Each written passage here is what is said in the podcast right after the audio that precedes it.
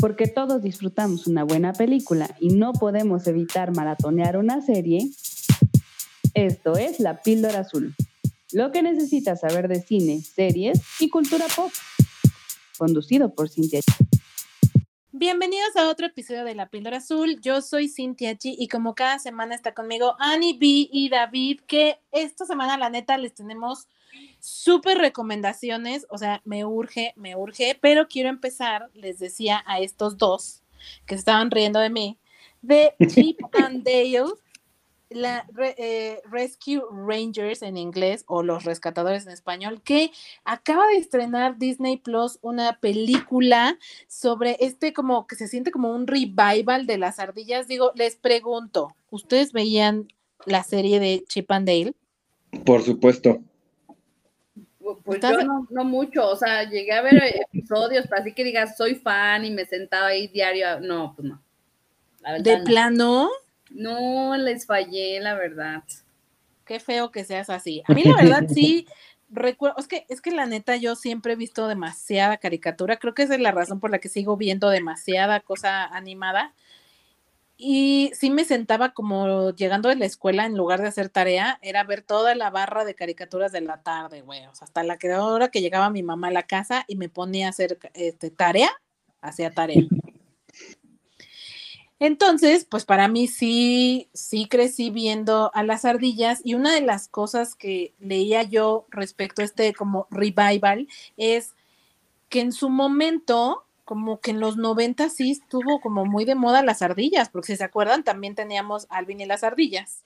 Y siento que una de dos, o eras muy fan de Alvin y las ardillas, o eras muy fan de Chip and Dale. Creo que, creo que yo sí estaba un poquito más inclinada a Chip and Dale más que a las ardillas, a Alvin y las ardillas. Y les quiero contar, porque ahorita está en boca de todos y no lo quiero dejar de mencionar, de que va un poco para todos los que todavía no la han visto. Eh, eh, esta película es una especie de Roger Rabbit en el sentido de que las caricaturas conviven con los seres humanos, como que es, es, un mundo en el que eso es normal, y las caricaturas son como, como personas comunes y corrientes. Entonces, Chip y Dale se conocieron en la secundaria, me parece, se hicieron amigos, después fueron a buscar eh, la fama y éxito a Hollywood, lograron su programa de Los Rescatadores, la serie que conocemos, y luego eh, la serie es cancelada y ellos terminan por separarse porque Dale se siente como opacado por Chip, ya saben que Dale es como la ardilla más tonta, entonces como que se siente así medio opacado y quiere su propio programa y busca tener su propio programa, lo que lleva a que este, los rescatadores se cancele y de hecho le va muy mal en su, en su programa y él tampoco eh, tiene éxito. Entonces, muchos años después, eh, Dale se hace la cirugía, la llaman para verse 3D y por eso en el póster lo ven como, como un CGI, una, una animación a mm. computadora, y Chip por eso es de una animación 2D. ¿No? Entonces Dale se supone que se hace esta cirugía para verse en, en 3D y él como que sigue viviendo de eh, ¿sabes? Es como estos actores que alguna vez fueron famosos en alguna serie tipo los de Smallville, que no sé si ustedes sabían que todos los años vienen a la mole, a la convención de cómics de aquí de México, güey, todos los años vienen a firmar autógrafos, güey. Yo creo que ya no tienen otro trabajo que no sea ir a estas convenciones a firmar autógrafos. Y más o menos a eso se dedica Dale, mientras que eh, Chip es como, tiene un trabajo convencional. Y la película empieza en que el es uno de sus compañeros de los rescatadores, que es como el gordito, que era como un ratoncito gordito, eh, lo secuestran porque al parecer ha habido, han estado secuestrando o se han estado desapareciendo diversas caricaturas.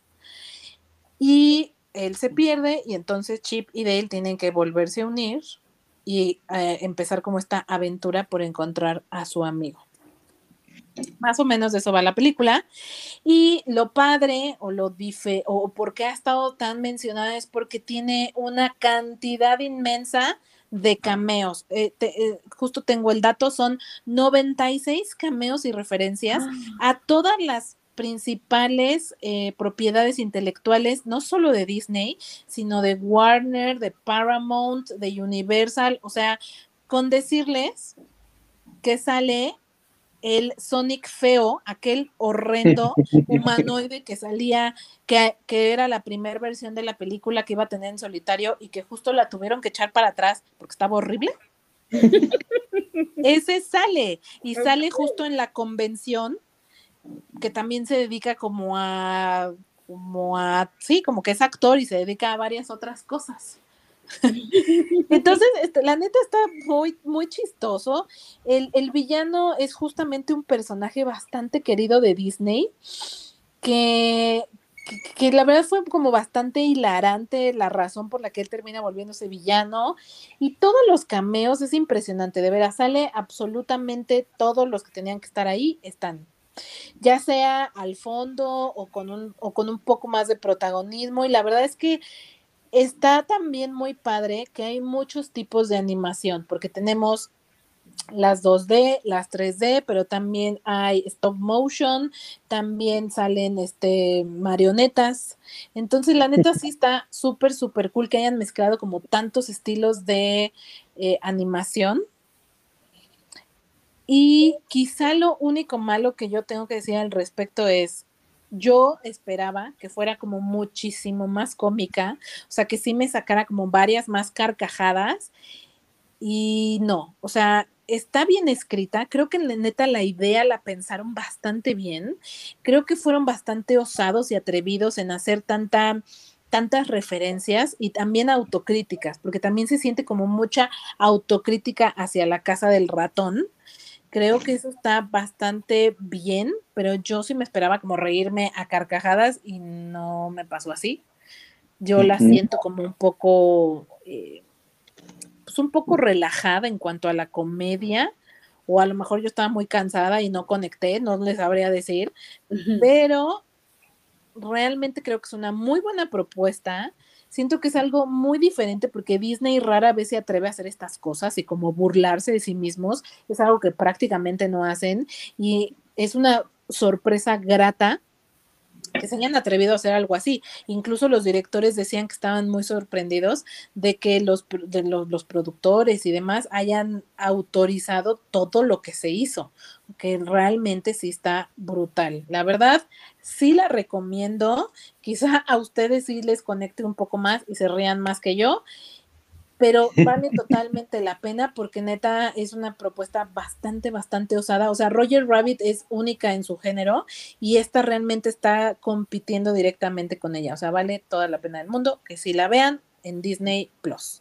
Oye, amiga, y yo te preguntaría, eh, hablando de todos estos cameos y referencias, o sea, ¿sí funcionan, sí cuajan o pasa lo que sucedió con Space Jam, ¿no? Ya ves que de pronto fue demasiado y saturaron tanto como que queriendo apelar a la nostalgia que al final el resultado no está tan padre. ¿Acá sí funciona esa parte? Es que acá el guion está mejor pensado. Entonces acá, haz de cuenta que es exactamente lo mismo que pasó en Space Jam, que sale todo el mundo y hay cameos más relevantes que otros, o sea, personajes que salen más que otros. O sea, otros solo están en el fondo, pues. Pero la gran diferencia con Space Jam, y qué bueno que, o sea, la pregunta es muy buena porque es una gran punto de referencia. La gran diferencia y el por qué esta sí es buena es el guion. O sea, la historia está bastante bien pensada y bastante bien bajada. Y en Space Jam no, o sea, Space Jam neta sí es una porquería y está una tontería. En este caso sí pensaron muy bien el guion. Entonces, aunque los cameos podrían estar ahí o no. Yo creo que el guion sí se sostiene por sí solo. O sea, creo que podría no haber tantos cameos y de todas maneras funcionaría bien porque el guion sí está mejor pensado. Ok, muy bien. Pues buena opción. Buena opción para, sobre todo para los peques, ¿no? Y para adultos, porque la neta sí es de estas películas tipo este Piratas del Caribe, que es para toda la familia, o sea, no es tan infantil. Realmente sí creo que un adulto la puede disfrutar total porque tiene mucho elemento nostalgia. Ok, muy bien, me agrada. Pues ahí está. Eh, si no hay ninguna otra pregunta sobre este punto, me gustaría pasar a la gran em, destacada de esta semana, que es Top Gun Maverick, esta eh, secuela que ha llegado 30 y 36 años, ¿sí? Sí. 36 años después de la primera y tengo que empezar, David, antes de que nos hables de esta. O sea, la primera es muy mala, ¿eh? O sea, quiero que lo sepan. Me la eché justo en estos días para poder ver la segunda, porque la neta, no recuerdo si ya la había visto o no, así de memorable fue. Y la neta, qué mala es. O sea, es demasiado romance, demasiado de flojera, es, es lenta y yo, y yo me pregunto, o sea, ¿cómo esto se pudo haber vuelto tan... O sea, en su momento fue un hit. Y no entiendo por qué. Pues porque Tom Cruise es hermoso, o sea, ahorita treinta y varios años después, el hombre se sigue viendo flores, ¿qué, come? Tom Ay, eso sí, fíjate. Ahora Yo creo que el gran secreto es el Tom, güey, la neta. Sí, tiene una sonrisa, hija, o sea. Bueno, pues yo creo que esta película, la, la primera, fue pues icónica porque a finales de los 80, Y sí está más cargada hacia una cuestión romántica que hacia una película de acción. Sin embargo, las tomas de portaaviones, de los aviones, también en su momento, pues marcaron. Yo creo que por eso fue icónica. Y bueno, pues no se le quita a, Tom Cruise que solo sonríe y siempre pone la misma cara. Aquí ya nos muestra dos, tres guiños más, pero bueno, pues yo por eso pensaría que, la primera fue tan icónica. Por ahí también escuché que eh, pues marcó las carreras de ambos creo que con esta película Tom Cruise se catapultó y a Val Kirman le decían Iceman, ni siquiera ya por su nombre. Entonces, bueno, creo que por eso es tan icónica esta mm. primera. Ok. Muy bien, pues entonces ahora sí vámonos de lleno con esta, ¿no? Vale, pues ¿de qué va Top Gun Maverick, la 2? Pues de más, después de más de 30 años de servicio como uno de los mejores pilotos de la Armada, este Maverick ahora se encuentra volando como piloto de pruebas, tratando de no subir de rango. ¿Por qué? Porque esto evitaría que siguiera piloteando y a él pues le encanta, ¿no? Él se asume como, como piloto. Eh, en algún momento de la película, eh, la Armada le pide que ahora entrene a un destacamento de Top Guns para una misión pues, casi imposible. ¿no? En este grupo vamos a encontrar a Bradley Brosho, eh, con su nickname Rooster, que es Miles Tayers, el que sale en Whiplash, que es el hijo difunto de su amigo o copiloto que murió en la primera, que es conocido también como Gus. Ajá, exactamente. Entonces, bueno, pues vemos un poco cómo en esta película se tiene que enfrentar a sus fantasmas, este Maverick, y les piden una misión pues casi imposible donde posiblemente alguno de los pilotos muera. ¿Qué no me gustó tanto de esta película? Sí tiene algunos eh, huecos en, el guion, algunas situaciones inexplicables y hasta inverosímiles. Eh, parece más una misión, una película de misión imposible. Maverick, por más que intenta, no se muere. Y bueno, pues como siempre, Estados Unidos todo lo puede y es el non plus ultra, ¿no? Si hacemos esto a un lado y nada más vamos a disfrutar la película, pues sí me gusta mucho. Tuve la oportunidad de verla en IMAX y en Atmos y quise verla así porque eh, se grabó con tecnología IMAX y con sonido Atmos. Lamentablemente en México no tenemos IMAX con Atmos, sino están como por separado y me sigo quedando con la macro XC Atmos. Porque si bien la pantalla de Max está gigante y las escenas, sobre todo de los aviones, que en esta segunda entrega tiene muchísima más acción y muchísima más tomas, no se disfruta tanto por los efectos de sonido como si en la Atmos, ¿no? Que todo vibra, eh, los misiles, los estallidos. Entonces, yo se las recomiendo por ese lado. Esta película yo la siento más como un homenaje a la primera. Eh, ya no le pusieron tanto interés romántico. Sí hay por ahí una historia de amor, pero pasa a segundo término. Es más cómo crece este personaje, la parte de acción. Está padrísimo que todas las escenas fueron con aviones reales, no utilizaron CGI. Tiene un soundtrack que a mí me encantó, acompaña muy bien a la película. Hace uso de la nostalgia. O sea, si bien no tenemos que ver la primera para poder entender esta segunda, si la vemos o si la vimos y crecimos con la primera película, la vamos a disfrutar más. Y hace muchas referencias a esta primera película, pero bueno, van explicando. Entonces, aunque se apoyan de la añoranza, no, yo siento que no exceden. Llega a ser cómica también, tiene varios momentos chistosos que creo que no, no abaratan la película, la, la acompañan muy bien. Hasta el final, para mí es una película muy, muy buena. Eh, que te va a hacer reír, que tiene la adrenalina de punta, que si la vas a ver Atmos vas a disfrutar más todos esos eh, efectos de sonido. Y pues no sé, ¿ustedes qué les pareció? Oye, siento que, híjole. híjole. Siento que no te gustó tanto como a mí.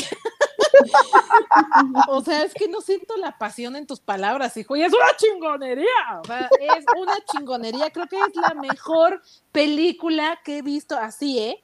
La mejor película que he visto en lo que va de este año. Qué chingonería. O sea, la fui a ver este fin de semana con el señor.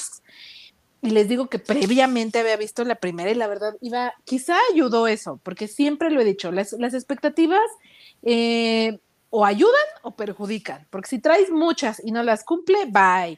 Pero si no traes tantas y te sorprende, a lo mejor te genera mucho más feeling que si hubieras llegado con lo contrario, ¿no? Y yo la verdad iba a cero porque dije, güey, pues igual es una porquería como la primera, ¿no? Porque neta la primera me parece porquería. Y oh, sorpresa, qué cosa tan chingona a ver, miren, se los voy a poner en estas palabras.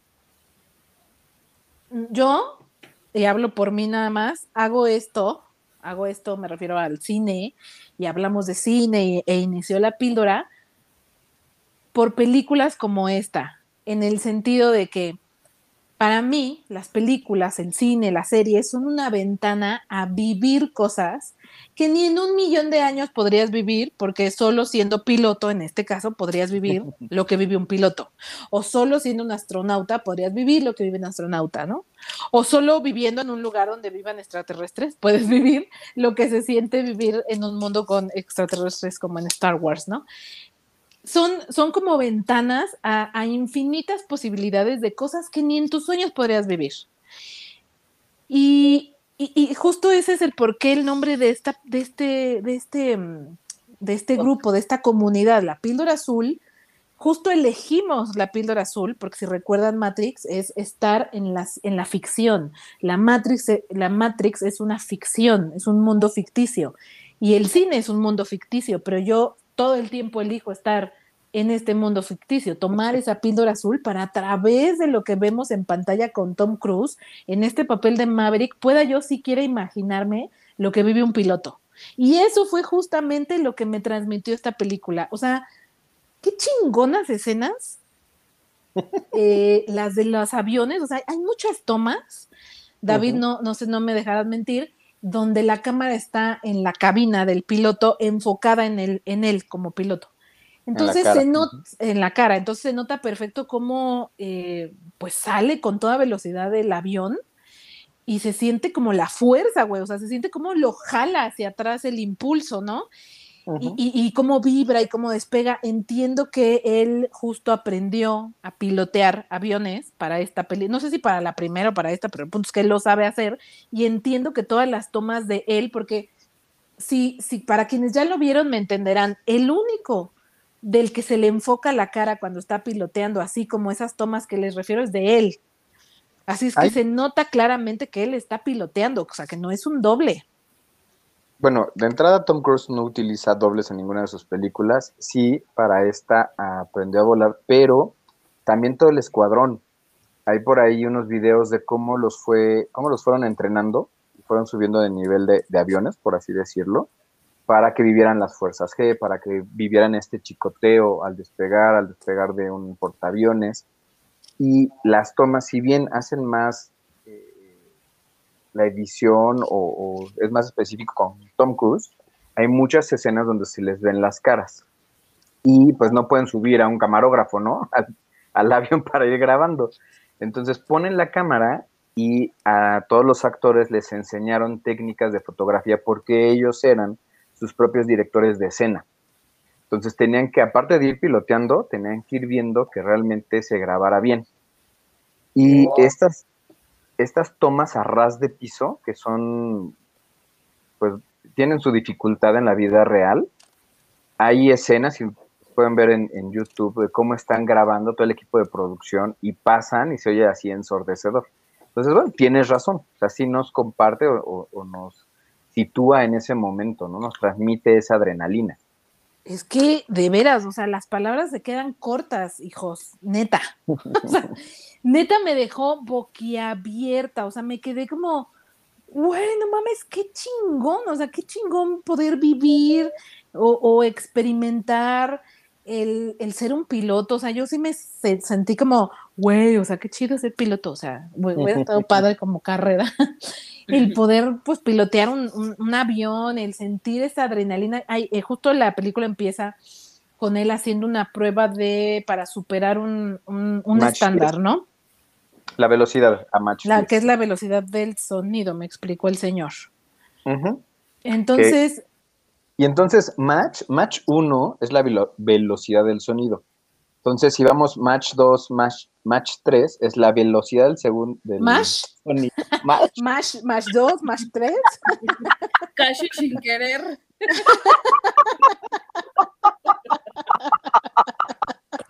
Ahí somos demasiado bobos, de veras. Regresando. Match. Si es match 2, es dos veces la velocidad del sonido. Y aquí en la prueba llegan hasta match 10, que es 10 veces la velocidad del sonido. A eso se refiere.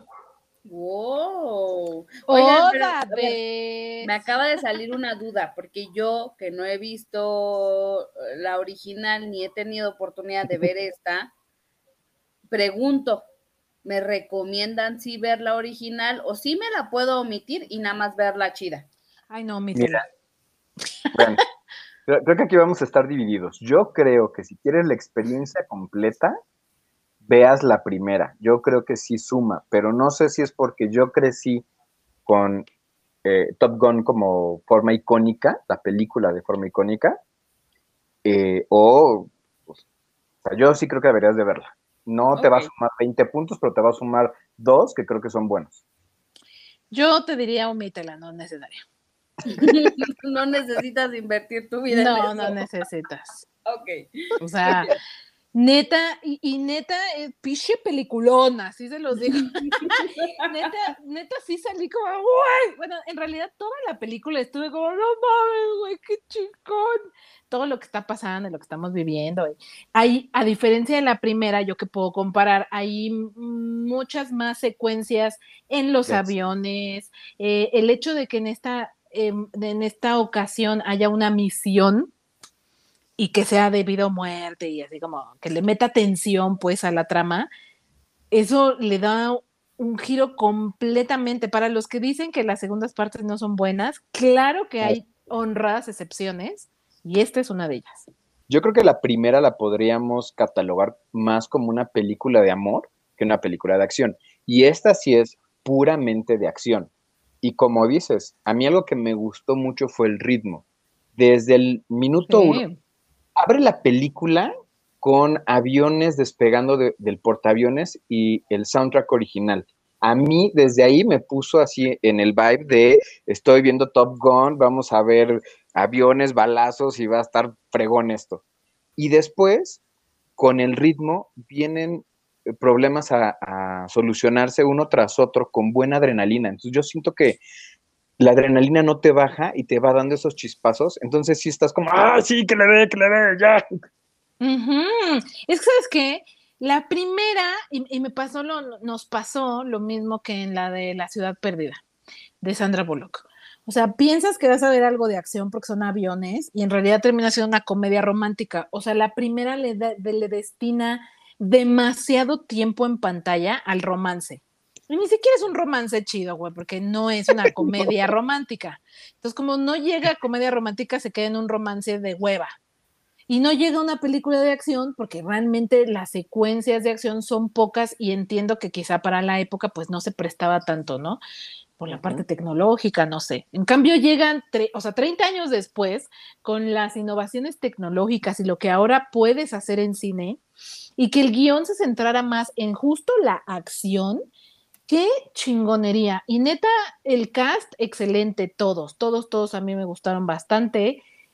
Como bien dices, quizá Tom Cruise no tenga el rango actoral más amplio, pero creo que puede llegar a hacer cosas distintas. Y en este caso que pasa como de eh, la frustración al enojo, pero también a la emoción, la tristeza. O sea, sí lo vemos oscilando entre varias emociones y creo que lo hace bastante bien. A lo mejor no es destacado, pero cumple. Y el resto del elenco igual. Este chico que decías que interpreta a Rooster, eh, que es como su sobrino, digamos, por, de cierta manera.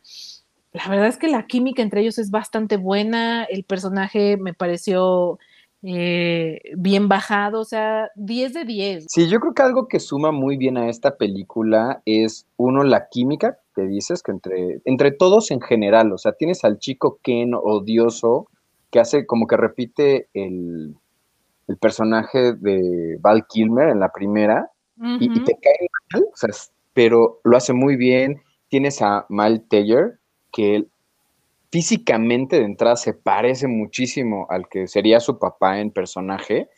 Y hay varios guiños a, la primera película. El baile que se avienta mientras están, jugando fútbol americano es el mismo baile que hacía su papá en la primera. Entonces hay muchas referencias que te llevan y que te hacen verlos.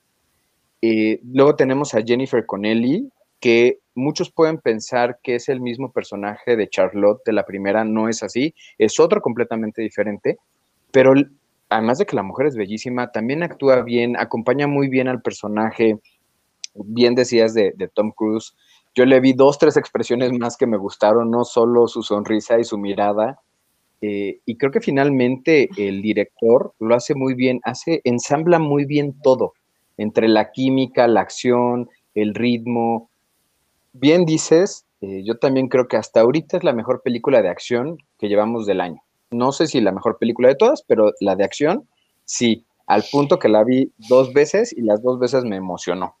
Mira, ya pasamos dos grandes, eh, de Batman, que es muy buena película, y The Northman, que también es otra muy buena película. Y yo, eh, hasta cierto punto me parece injusto comparar una contra otra porque son géneros muy distintos y no es tan justo compararlas, pero en emoción, en sentimiento, en cómo me hizo sentir en la butaca y, y que estuve al borde del asiento y que sí me, me, involucré demasiado, me emocionó, pasé de reírme, porque sí es cierto, lo decías tú al principio, tiene momentos bastante cómicos, o sea, tiene un humor mm, como acidito que me gusta bastante y no exagera en él, o sea, es bastante, está como justo, ni es poco ni es mucho, es lo justo, más la acción y todo, sea, el, cómo me hizo a mí sentir, para mí, neta es mi favorita en lo que va del año. Digo, vamos a mitad del año, todavía nos puede sorprender, pero neta, qué buena película y como ya dijo David,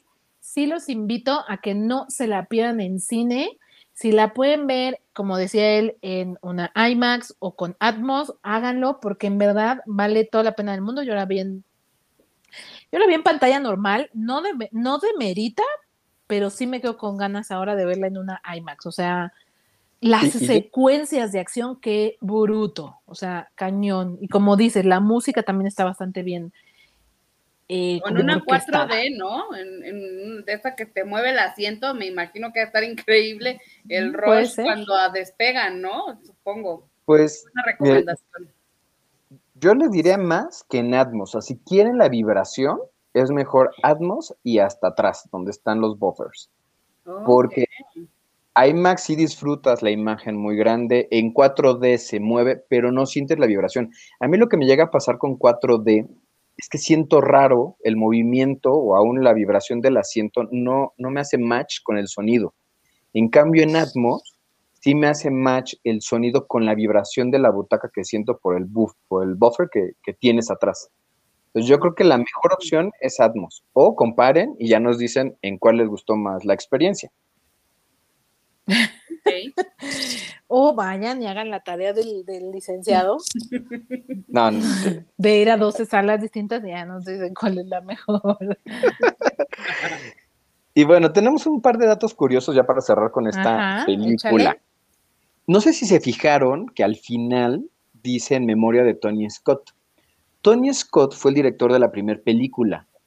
Eh, ya estaba entre sus proyectos hacer esta segunda, ya estaba en pláticas con Tom Cruise.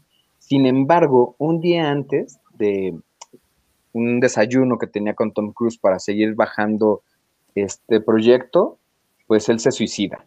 Y se suicida. Tenía un tumor cerebral inoperable, entonces pues, yo creo que, o se cree que por eso el señor decidió quitarse la vida. Eh, muere a los 68 años. Él había hecho películas como Amor a quemarropa y Marea Roja. Luego, Top Gun 1, eh, de la de 1986, obtuvo un Oscar por la canción Take My Breath Away, que de hecho la usan mucho en- en- como recurso en esta película. Sí, es un clásico. Y creo que lo hacen muy, muy bien. Sea, sí saben en qué momento meterle, en qué momento subir el volumen, bajarlo. Está-. Eh, una de las condiciones que puso Tom Cruise para realizar esta película precisamente fue, fue no utilizar CGI, sino aviones reales y también se retrasó por eso, porque eh, Lockheed Martin y bueno, las empresas grandes, Grumman y demás, eh, en un principio no querían, después ya los convenció y por eso también se tardó, pero bueno, creo que fue una de las mejores decisiones que nos lleva a decir que es una de las mejores películas de acción hasta ahorita. Sí. Finalmente, la, la escuela de Top Gun o el curso de Top Gun sí existe y se lleva a cabo en la Escuela de Armas de Combate de la Hermana de Estados Unidos, ahí en San Diego. Entonces, no es algo ficticio. Uh, Chingón, por cierto, eh, Val Kilmer, no, lo, no quiero terminar o cerrar sin mencionar, me gustó mucho verlo, es apenas un cameo, realmente no tiene como una participación tan destacada, pero neta qué chingón, o sea, qué chingón, y lo mencionábamos en la review que está publicada en la píldorazul.com, que acá nuestro licenciado escribió, que ya saben que él tiene un, un problema en la, en la garganta, creo que es cáncer de garganta, ¿no? Lo que le dio. Eh, de hecho, le dio cáncer y le hizo una tracotomía, entonces pierde la voz. Tú puedes oír su voz real. Tiene en Amazon Prime, tiene un documental y ahí lo pueden Ujú. escuchar y se oye como Stephen Hawking, muy, muy robotizado. Derecho de hablar de... Porque yo vi ese, porque yo vi ese documental. No me acuerdo si fue en la época este David Iraíz o previo a, porque ya no me acuerdo hace cuánto lo, hace cuánto hablé de él, que les recomiendo muchísimo. En verdad a mí ese documental me súper encantó, está muy bien armado porque hay mucho em, material vi- eh, de video que él mismo grabó, con, como que a él le gustaba mucho eh, autograbarse, o sea, como sacar material sobre él y de atrás de cámaras y de demás. Y la neta está, está muy, muy bien armado y, y como que generas mucha empatía, ¿no? Y te explica por qué hace tanto tiempo que no lo vemos en cine. Y entonces haberlo visto aquí y, y por lo que entiendo que Tom Cruise peleara porque él tuviera este cameo, me encantó. Sí, es como un detalle cookies que, que le da como el, ¿sabe? ese momento además muy emotivo en el que tienen una escena los dos. Sí es muy lindo, o sea, sí te conmueve, sí es como el momento de, ah, mi lágrima Remy. Que Lágrima, Remy, dices. ayuda muy bien a los que crecimos con la primera, le da ese cierre de la primera, aun cuando es 30 años después. Totalmente. Así es que ahí está la recomendación. En verdad, vale mucho la pena que no se la pierdan en cine. Les va a gustar. A las niñas, créanme, vale toda la pena del mundo ir a ver esa sonrisa. Y a los niños, trae toda la acción necesaria para que esta se vuelva un clásico para cualquiera que le guste la acción, ¿no? Y un buen ejemplo de segundas buenas películas. Exacto, ¿sabes qué? Me decía el señor que la otra muy buena película, y tiene toda la razón, es Terminator 2, que es la mejor de todas las películas de Terminator, y neta es cierto, o sea, neta es la mejor. Ok. Muy bien, pues bueno, pasando a otro tema totalmente diferente, Ani, ¿qué nos traes esta semana? Yo esta semana me lancé a ver Dog, un viaje salvaje. Esta película protagonizada por Channing Tatum y una perrita bastante preciosa, por cierto. Es este pastor alemán, ¿no? Ajá. Es una pastora alemán. Eh, esta, esta perrita y Channing interpretan a dos, dos este, estaban, son rangers em, en el ejército. Ambos estuvieron involucrados en, conflictos bélicos y entonces al regresar, como es bien sabido, pues ya cuando regresan... Pues, regresan tocaditos. La verdad sí, o sea, traes un trauma, ¿no? Y las secuelas de, de lo que viven allá, o sea, realmente todas las cosas que llegan a ver son pues casi, casi que indescriptibles, ¿no? Entonces, ambos, porque la perrita también está pues, traumada, está dañada por dentro y tiene cierta desconfianza. Y el asunto con la perra es que aparte su binomio falleció. Y entonces la película va de que tienen que hacer un viaje por la costa del Pacífico, en donde a Channing le dicen, bueno, pues tú andas, este, pues andas mal. Entonces, mira, tu tarea ahorita va a ser llevar a la perrita al funeral de, su binomio y después de eso la van a sacrificar porque la perra tiene problemas de agresividad. El único, el único que la controlaba era el binomio que falleció y como ya nadie la controla, pues la van a sacrificar. Literalmente ah. solo quieren que llegue al funeral de, de esta persona por el respeto. Después de eso va a ser sacrificada. Channing igual, ¿no? O sea, problemas personales, situaciones por las que él está atravesando, también está bastante este, tocado por, todas estas cosas que ha vivido. Entonces, son, son, son, es un par que tiene conflictos bien profundos, bien profundos, y que no se terminan de acoplar, no se terminan de acoplar y pasan cosas y se pelean, digamos, lo se pelean porque pues, un perro no va a pelear, ¿verdad? Pero creo que se transmite lo que la idea tienen este conflicto en el que no hacen match y no hacen match, ¿no? Y entonces la película va de cómo llegan desde el momento que salen hasta el momento del funeral. Como todas las películas donde vemos involucradas mascotas, a mí me parece que esta película es altamente lacrimógena, o al menos yo que soy bien chillona, sí acabé llorando en el cine. Entonces, si ustedes son chillones como yo, seguramente van a llorar, les recomiendo de inicio que se lleven sus pañuelitos. O sea, pero más que Hachiko. Eh, no, o sea, no, pero te voy a decir por qué. Hachiko, o sea, Marley y yo pasa lo mismo que con Hachiko, ¿no? O sea, te conmueve horrible, no sé, o sea, es como, ¡ay! perrito! Y aquí yo lo siento, ¿sabes más por qué? Porque creo que si tú lo trasladas a las situaciones, o sea, si tú lo pones en un paralelismo con tu vida, no porque tú hayas sido soldado, sino por las situaciones difíciles que has tenido que enfrentar, creo que te va a hacer clic por ahí y te va a llegar por ahí, que fue lo que a mí me sucedió. Mm. Yo, yo ahí me identifiqué con varias situaciones y, veo este proceso en el que también tuve que atravesar, ¿no? De salir de momentos bien complicados, bien oscuros, hasta llegar eventualmente a un punto de paz y de estabilidad. Entonces, es como que siento que a lo mejor por ahí les pueda mover, ¿no? Y justo mi reflexión con esta película es esa, que, que, si tú sabes em, lo, puedes trasladar a lo que tú has vivido, te vas a quedar con un aprendizaje bien bonito, ¿no? Yo creo que, la vida te va acomodando a las personas adecuadas y a las personas que tú necesitas para tu evolución, lo creo firmemente. Y es parte de lo que vemos en esta película. Ni les quiero dar detalles porque verdaderamente sí les pido que vayan a darse una oportunidad de ver esta película. Si no la quieren ver en, en cine, espérense a que estén en algún streaming, pero sí véanla dense el chance porque es muy bonita. Entonces, Oye, ajá. Ah, no, ¿quién va? ¿Quién levanta la mano primero? Maestra, diga quién hable. A ver, Cintia. Duda. soy la consentida de la profesora. Mm, mm, mm, Duda uno. Ajá. El perro es tipo Marlillo, que es un perro entrenado, o es tipo el de Un llamado salvaje, esta película con este, ay, ¿cómo se llama Sí, este ya sé hombre? cuál dices. el- Espérate, espérate, estoy conectando. El Ford. con- Ándale. Ajá.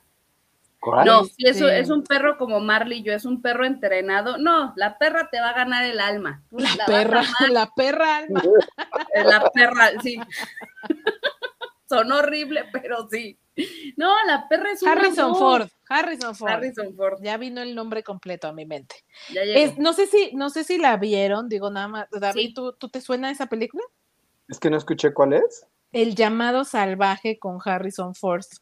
Ah, no. Que si no la has visto, te la recomiendo, se las recomiendo en general. La verdad es que todas las películas de perritos son una maravilla, pero creo que dentro de todas las que hay, hay unas mejores que otras. Y esta a mí me gustó bastante. Y es un perro como en CGI, no es un perro real. No, aquí sí, la perrita es, es real, o sea, es una perrita entrenada y está increíble, o sea, está increíble, se la super rifa. No dudo que algunas, obviamente, algunas de las este, escenas hayan sido a través del CGI, pero el- el- la gran mayoría es la perrita y está de que te mueres, o sea, en serio, verdaderamente la perra sí se ve, se le ve una evolución, o sea, a la perra se le ve una evolución de cómo inicia trastornada a cómo termina bien. Está Oh. cabrón, o sea, neta está cañón. A mí me sorprendió muchísimo. Qué buena actriz. Sí, te lo juro. No, bueno, yo más allá de la actriz, yo dije, ¿quién entrenó a este animal? Yo, yo necesito algunos tips.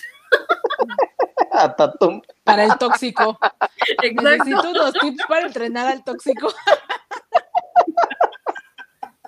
La verdad es que sí. de bolero. Ándale al perro teibolero.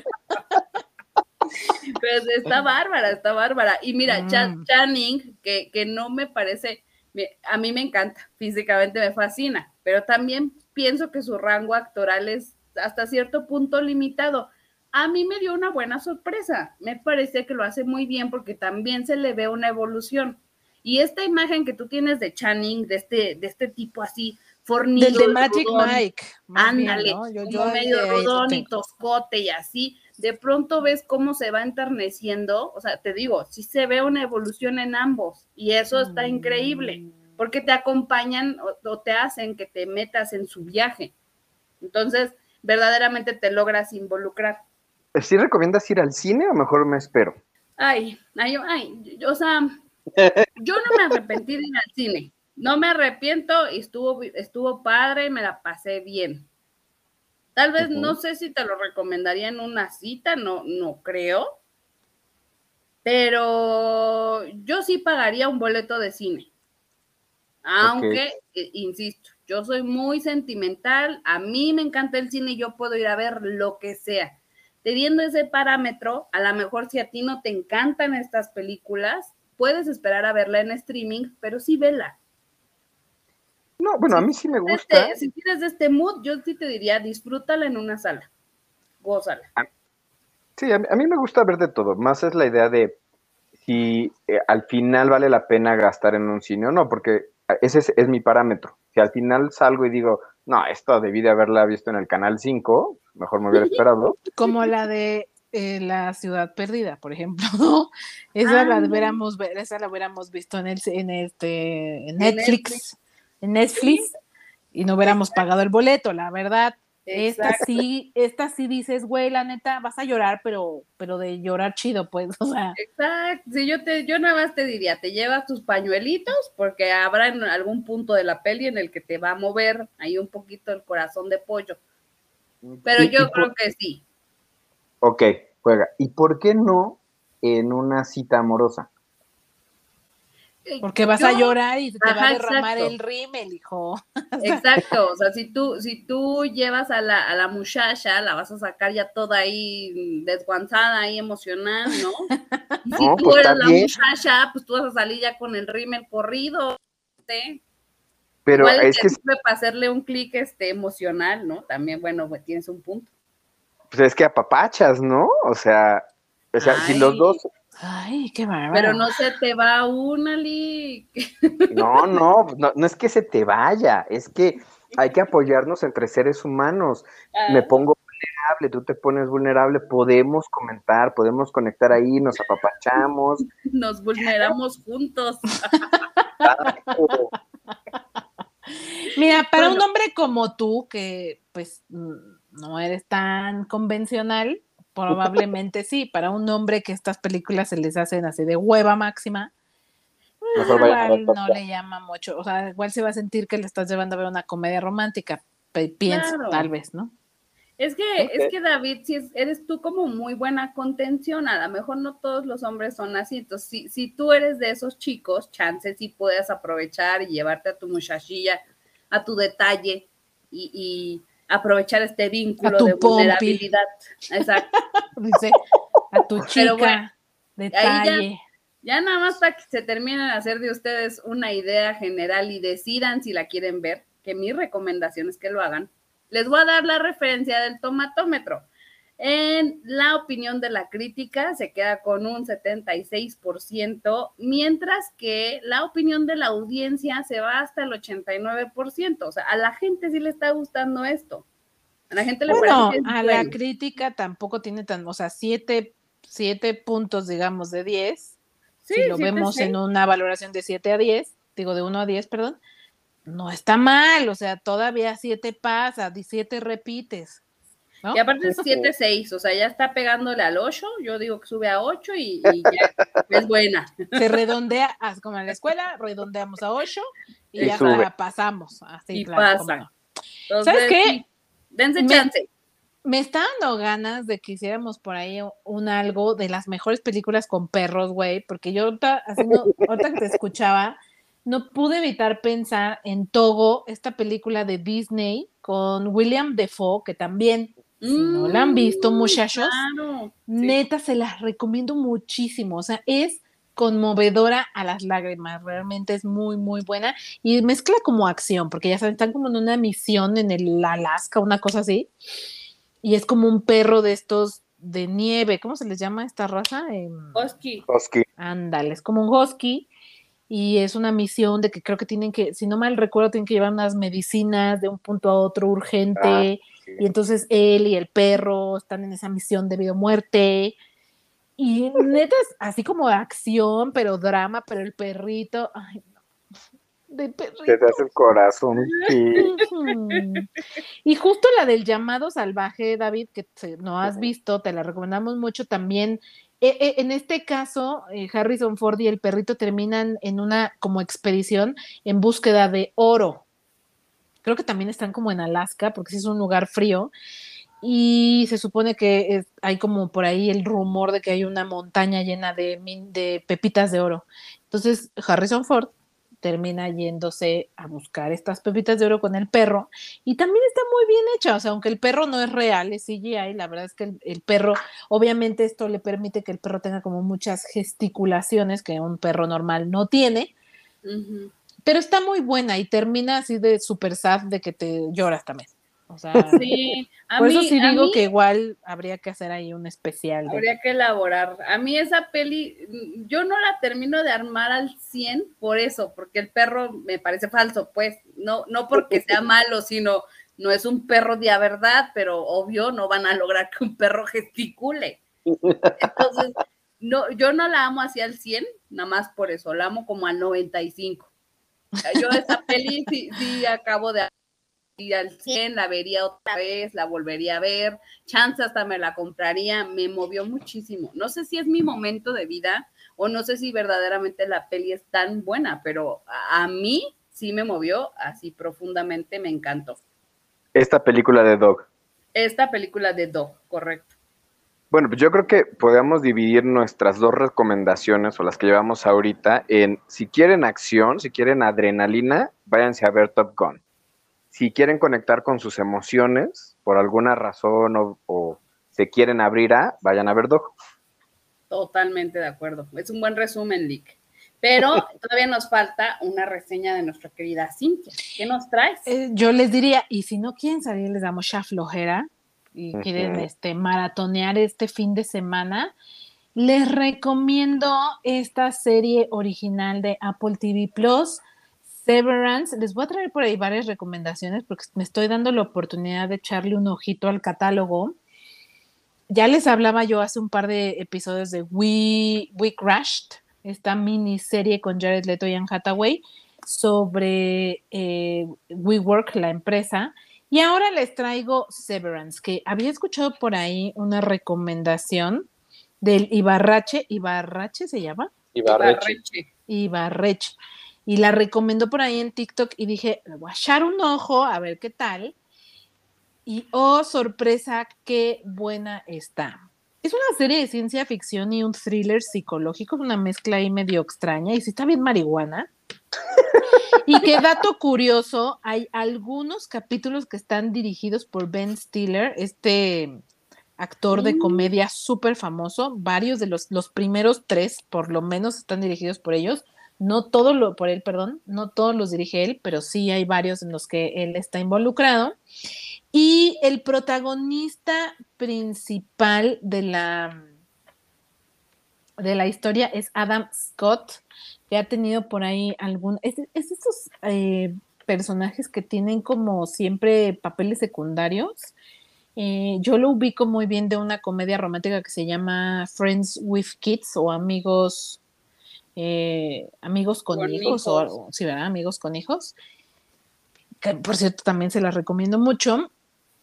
Y bueno, ¿de qué va un poco? Mark, que es el personaje que interpreta Adam Scott, es un empleado de la empresa Lumon Industries, en el cual él o, en esta empresa aplican un procedimiento médico llamado la separación, en inglés severance, de ahí el título de la serie, que no es más que una división de tu memoria digamos que parte en tu cerebro en dos. Entonces, un ce- una parte del cerebro es la que está en el trabajo y solo retiene información del trabajo y como en automático, al salir de la oficina, ya no recuerdas nada. O sea, no recuerdas ni, a- ni con quién trabajas, o sea, te podrías topar a tu supercuate de la oficina en la calle y no lo reconocerías no recuerdas absolutamente nada. Y entonces la otra parte de tu cerebro es tu vida personal, ¿no? Tu, tu vida fuera del trabajo.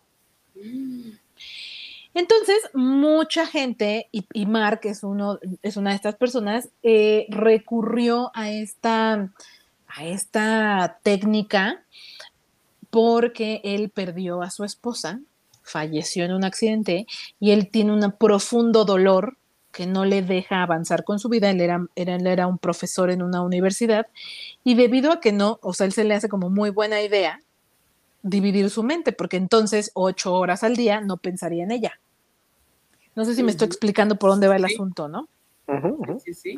O bueno, esta es la razón por la que varios de los que entran a esta empresa deciden hacer esta separación, para que puedan olvidar durante una gran parte del día estos eventos traumáticos o estas situaciones personales que les duelen profundamente.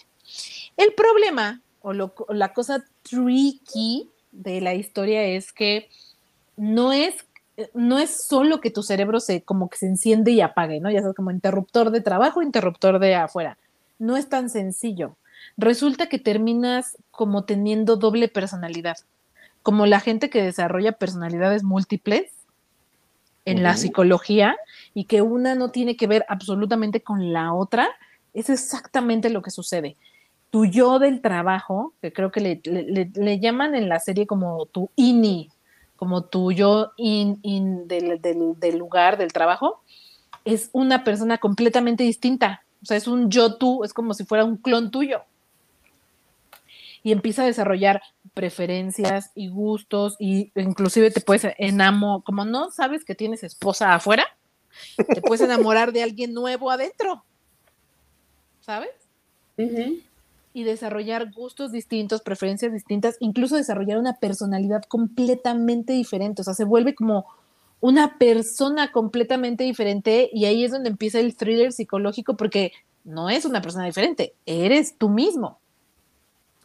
Entonces, como em, en la historia, en el primer episodio, entra una nueva eh, integrante al equipo, que es una mujer, es un equipo de cuatro colaboradores, porque más está bien rara, o sea, no se los voy a negar, o sea, es, un, es como, como que trabajan en el sótano del edificio, entonces justo al entrar en, el elevador que los lleva al nivel eh, que van, ahí es donde se activa el chip. Entonces, todo el espacio de trabajo es como una serie de, pasillos eh, y puertas y puertas y puertas y pasillos, pasillos, pasillos, y cuando llegan ellos a su área de trabajo son solo cuatro personas y tienen prohibido convivir con cualquier otra área o persona, solo son ellos cuatro. Entonces inicia el primer episodio en que llega una nueva y entonces a la nueva le tienen que explicar porque tu mente recién separada es como de un bebé, digamos, sí sabe hacer las cosas básicas, pero no sabe por qué está ahí, ni quién es, ni nada. Entonces le tienen que enseñar como, o explicar como de, güey, tu otro yo, o tú misma decidiste hacer la separación, y aquí no recuerdas lo de afuera, y ta, ta, ta, ta, ta como que le tienen que guiar. Y, ella como que se rehúsa, o sea, no, no le gusta para nada la idea, y como el lugar está bien weird, porque la neta sí está súper raro, pues ella se resiste y busca salir y, demás, entonces ahí es donde todos los demás, como que esto lleva a que todos los demás empiecen a cuestionar, ¿no? ¿Qué hacen en Lumon? ¿Por qué las cosas son como son? ¿Por qué no pueden convivir con más personas? ¿Por qué no pueden, en este lugar no hay como nada externo? O sea, como que solo se tienen que enfocar al trabajo. Luego se dedican a hacer una cosa bien rara. O sea, los, los ponen frente como a una especie de computadora y solo ven números. Y como que tienen que agrupar números y desecharlos. O sea, es como una tarea súper random y rara. Pero, a, a ver, a raíz de que ella no se divide el cerebro, ¿todos se empiezan a cuestionar? a raíz de que ella es la nueva y no le gusta estar ahí porque no le gusta estar ahí y como que se cuestiona, ella se cuestiona todo siendo la nueva, todos los demás también e, e, eventualmente los empieza a contagiar de todas estas dudas o toda esta incertidumbre o incomodidad y poco a poco además comienzan a pasar cosas muy extrañas. El tema es que todo empieza a estar demasiado extraño. O sea, el lugar es súper raro, las situaciones son súper raras, los superiores con los que ellos tienen que lidiar, o sea, como los jefes también tienen unas actitudes así medio weird. O sea, todo comienza a, verse tan extraño que todo mundo eventualmente comienza a cuestionarse y eventualmente también empiezan a suceder cosas que cada vez se va poniendo la trama más y más como de, güey, ¿qué está pasando aquí? No entiendo. Y esta, ¿Esta chica se dividió el cerebro o no? Sí. Ah, sí, por eso no sabe qué está pasando.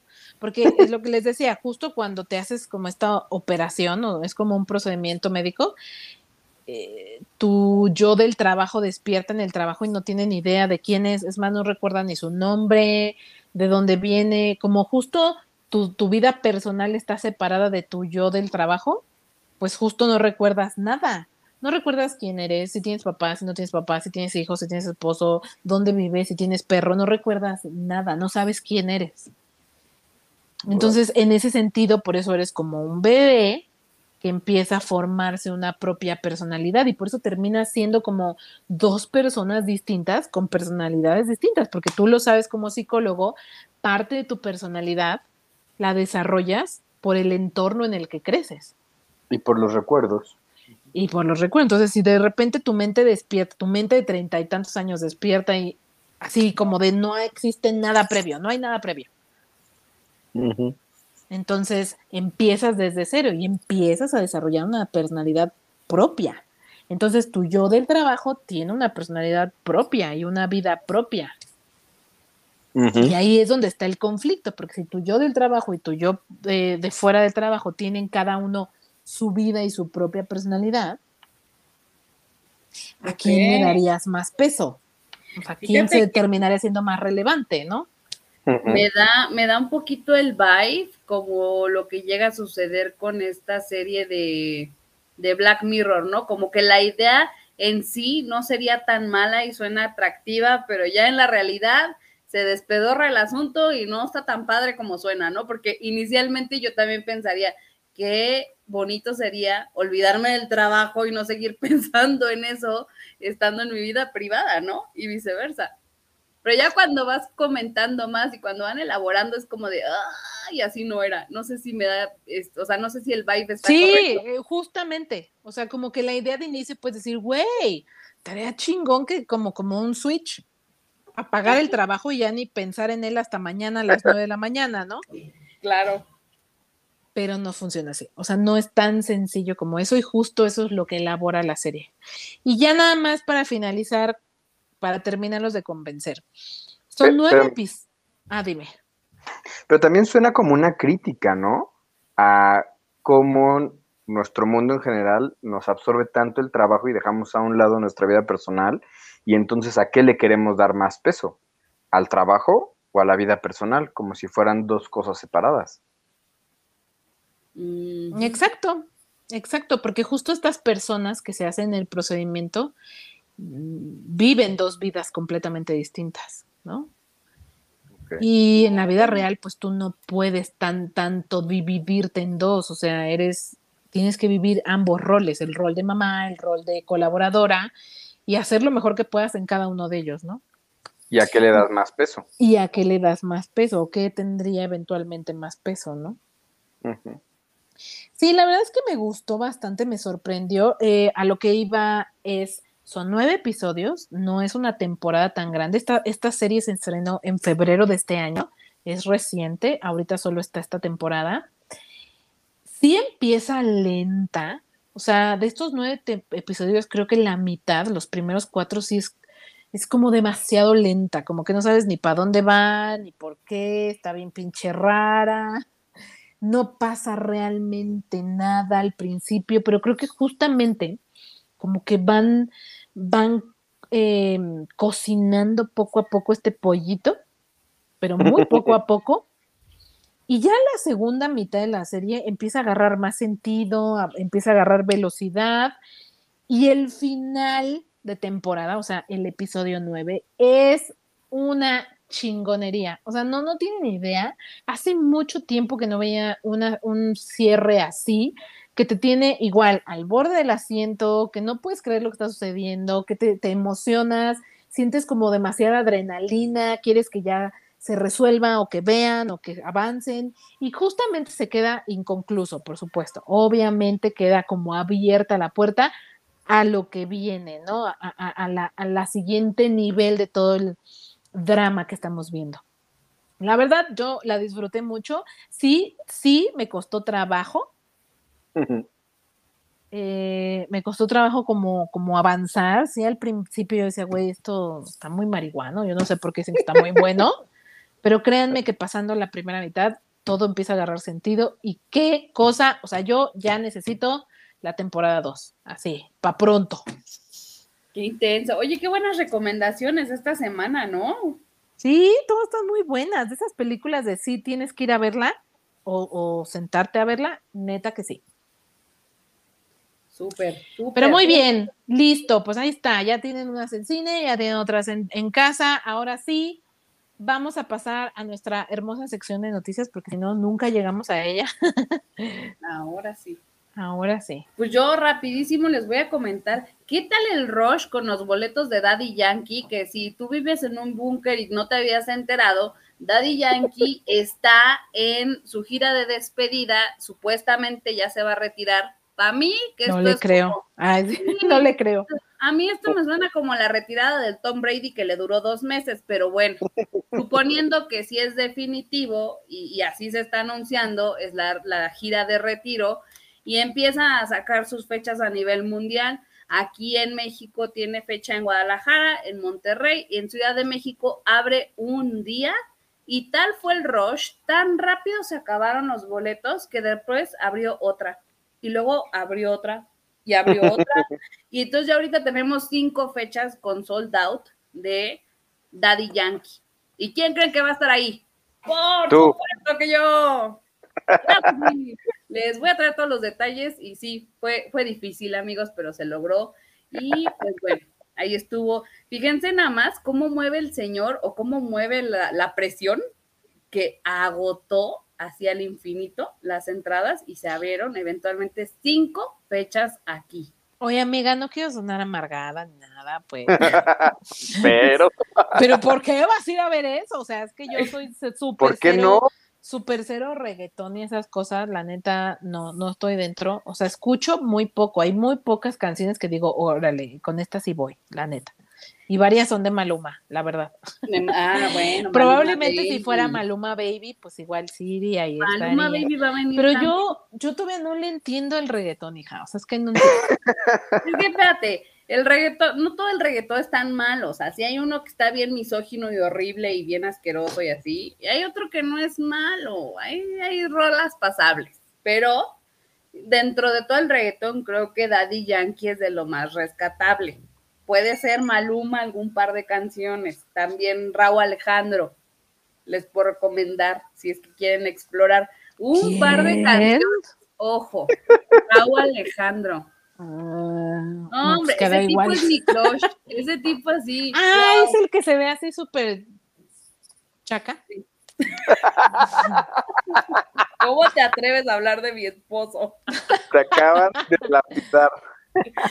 Sí, él. Yo sí ese. Sí, el de todo de ti. sí, ya sé, esa sí. Esa, fíjate, esa- esa canción rola sí es está buena. fíjate. Te digo, es Esa bonita. La de algo mágico también es muy bonita. O sea, es que no se dan el chance, dense el chance. Pero bueno, Es que mira, yo creo que el primer problema, Fin, es que quieres entenderlo. La música no se entiende, se vive, se baila, se siente. eh,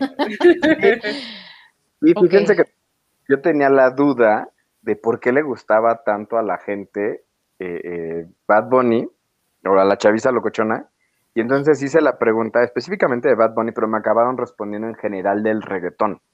Y fue, pues, porque se baila rico, se siente rico. Ah, o Y- sea, pinches perreo nomás. Ese es el, todo el show. Exacto.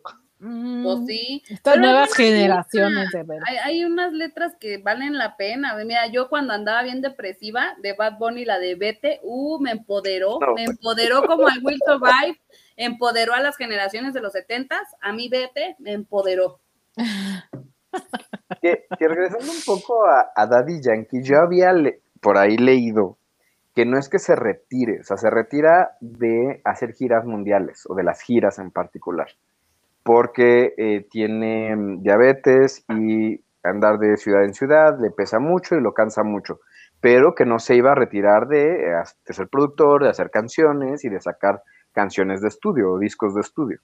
Ay, mira, qué conveniente el señor, nada más nos Pues engañó. sí. Pues que además tiene 42 Eran años. las letras chiquitas.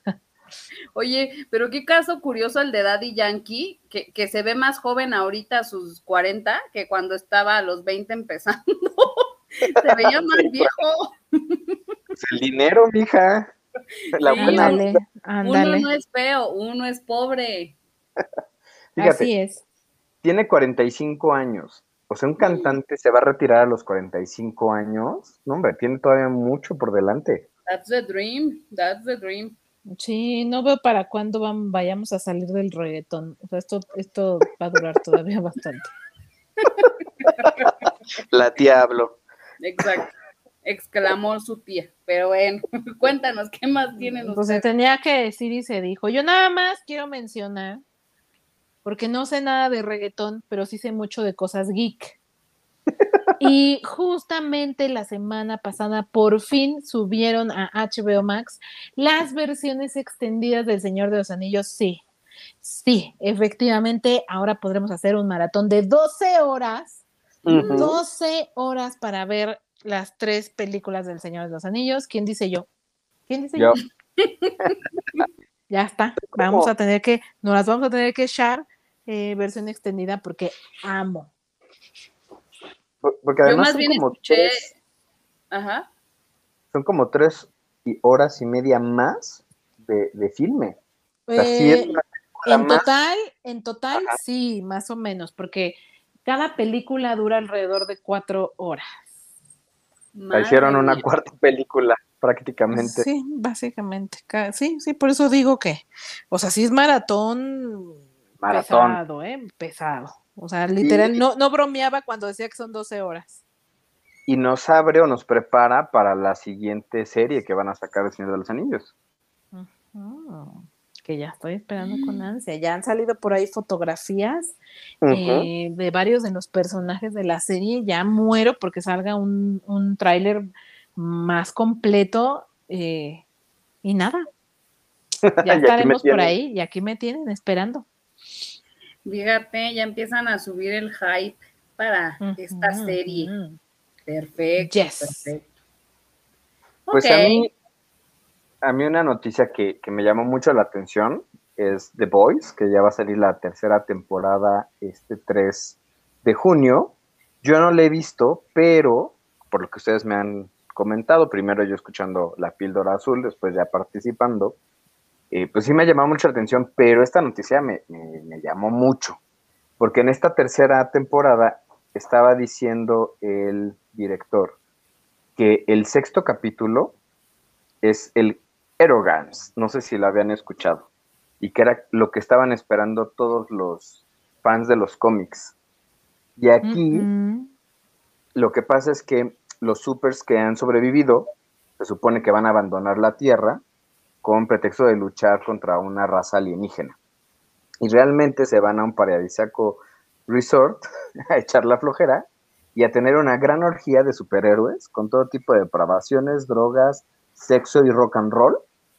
Y finalmente, eh, bueno, pues no va a faltar Billy Butcher, Huggy.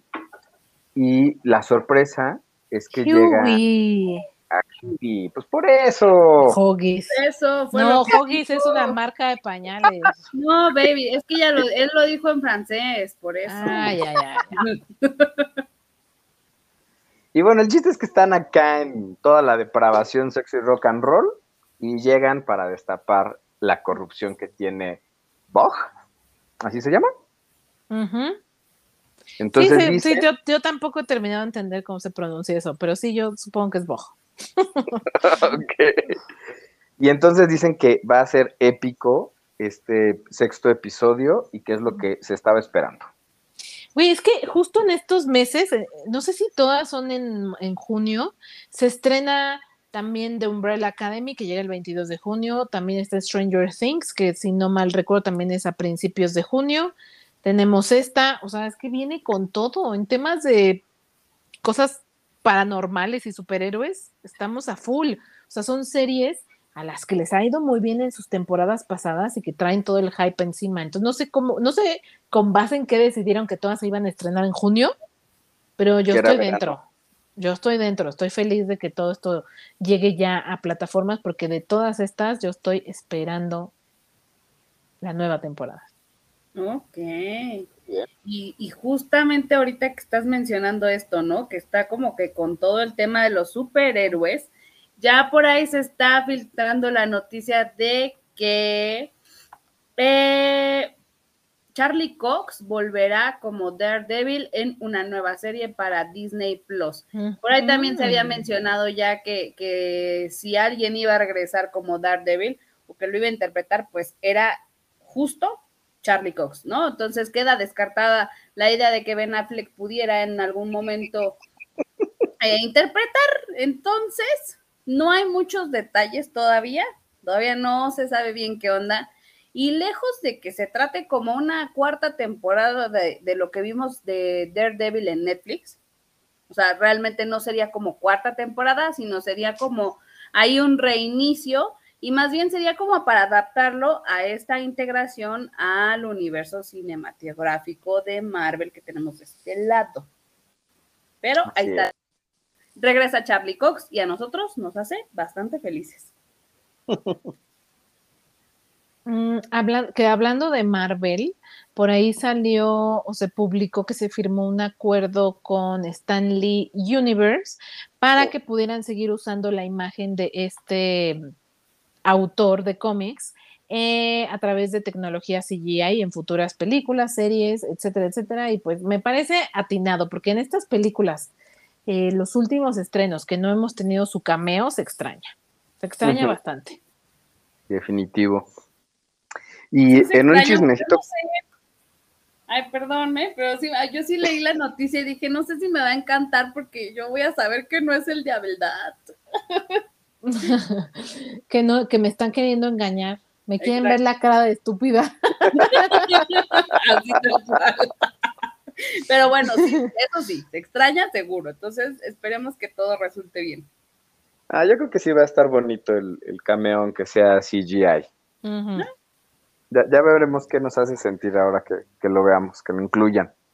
Ok.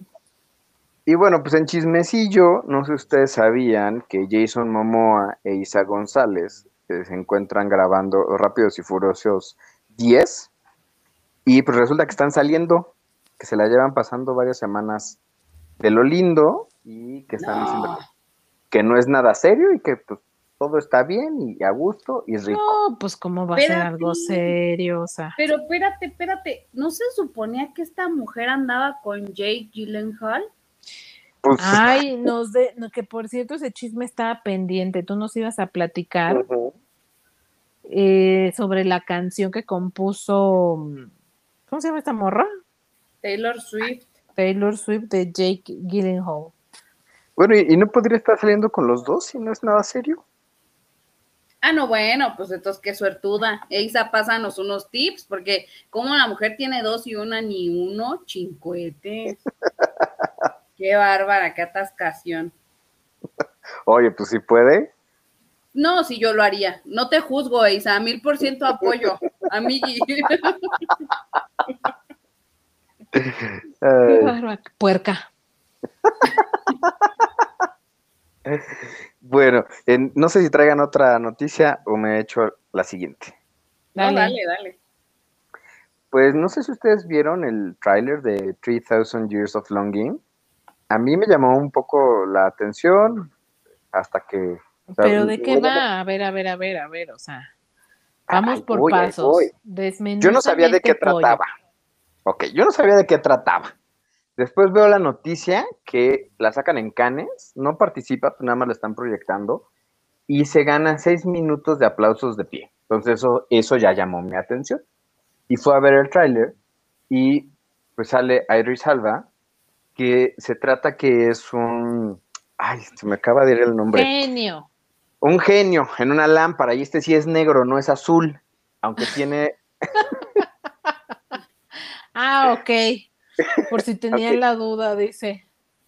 aunque tiene las orejas como de elfo medio raro, y entonces al parecer es una arqueóloga que lo, se encuentra una, un recipientario, lo abre, sale, y en vez de pedirle sus deseos, empieza como a tratar de conocerlo. Claro que primero se lo come y se ve que le encanta, o a- al menos eso parece, y, y empieza a preguntarle como qué ha sido de su vida, y hasta ahí nos deja el, el tráiler, ¿no? O sea, a mí sí me gustó, sí me atrajo, me llamó mucho la atención que en Cannes la aplaudieran en tanto tiempo, así que yo sí lo espero.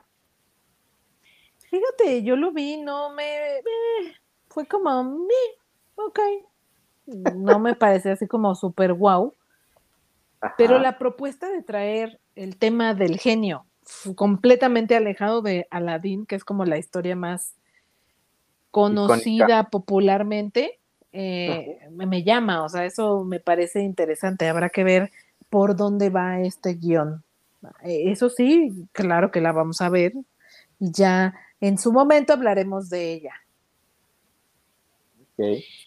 Eh, y ya para finalizar y cerrar este largo podcast que siempre dura tanto, no me voy a detener en esta ocasión a hablar de Star Wars porque, oigan, o sea, no sé si vieron las fotos para Vanity Fair en el que salieron todos los protagonistas de que están ahorita para contenidos de Disney Plus sobre Star Wars. Ay, Tenemos sí. una serie eh, ya en- justamente en estos días se estrena Obi-Wan Kenobi con eh, Ewan McGregor.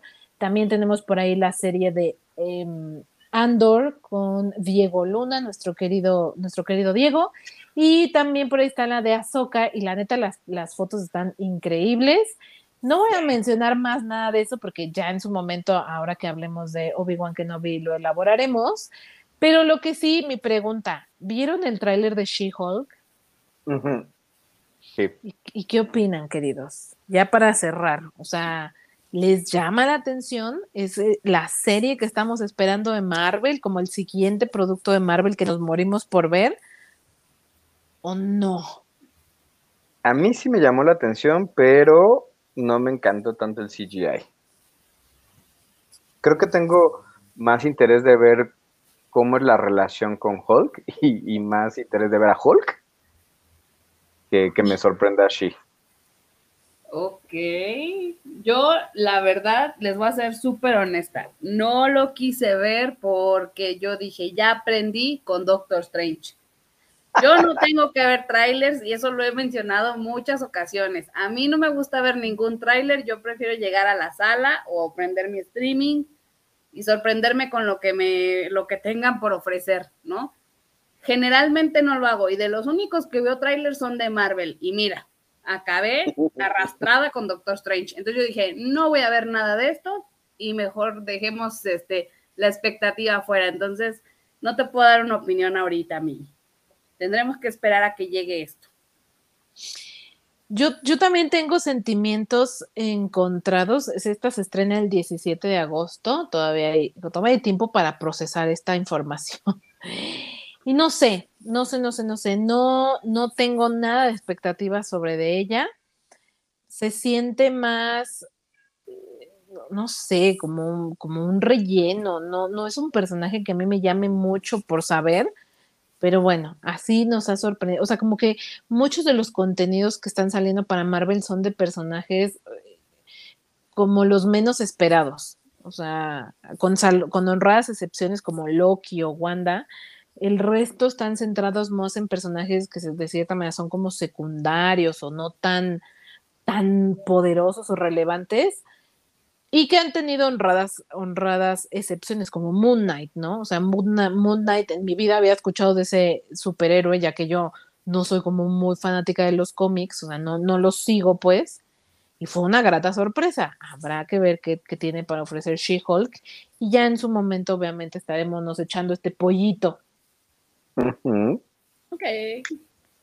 Muy bien. Pues hasta aquí, ahora sí llegó el programa. Muchísimas, muchísimas gracias. Ya saben, antes de cerrar, no olviden eh, seguirnos en nuestras redes sociales, Facebook, Twitter e Instagram, como la píldora azul, una entre píldora y azul. Por favor, ahí déjenos sus, sus recomendaciones, ya que Annie no quiso ver el tráiler si ustedes sí vieron She-Hulk, díganme, ¿les gusta? ¿Les llama la atención? Si es algo que ustedes verían o es como, mm, no estoy tan segura. Y también la invitación a que se suscriban a nuestro canal de YouTube y por ahí lean las reseñas de lapildorazul.com que, que les estaremos compartiendo. Muchísimas, muchísimas gracias, David, Ani. Nos escuchamos la siguiente semana. Chao. Bye.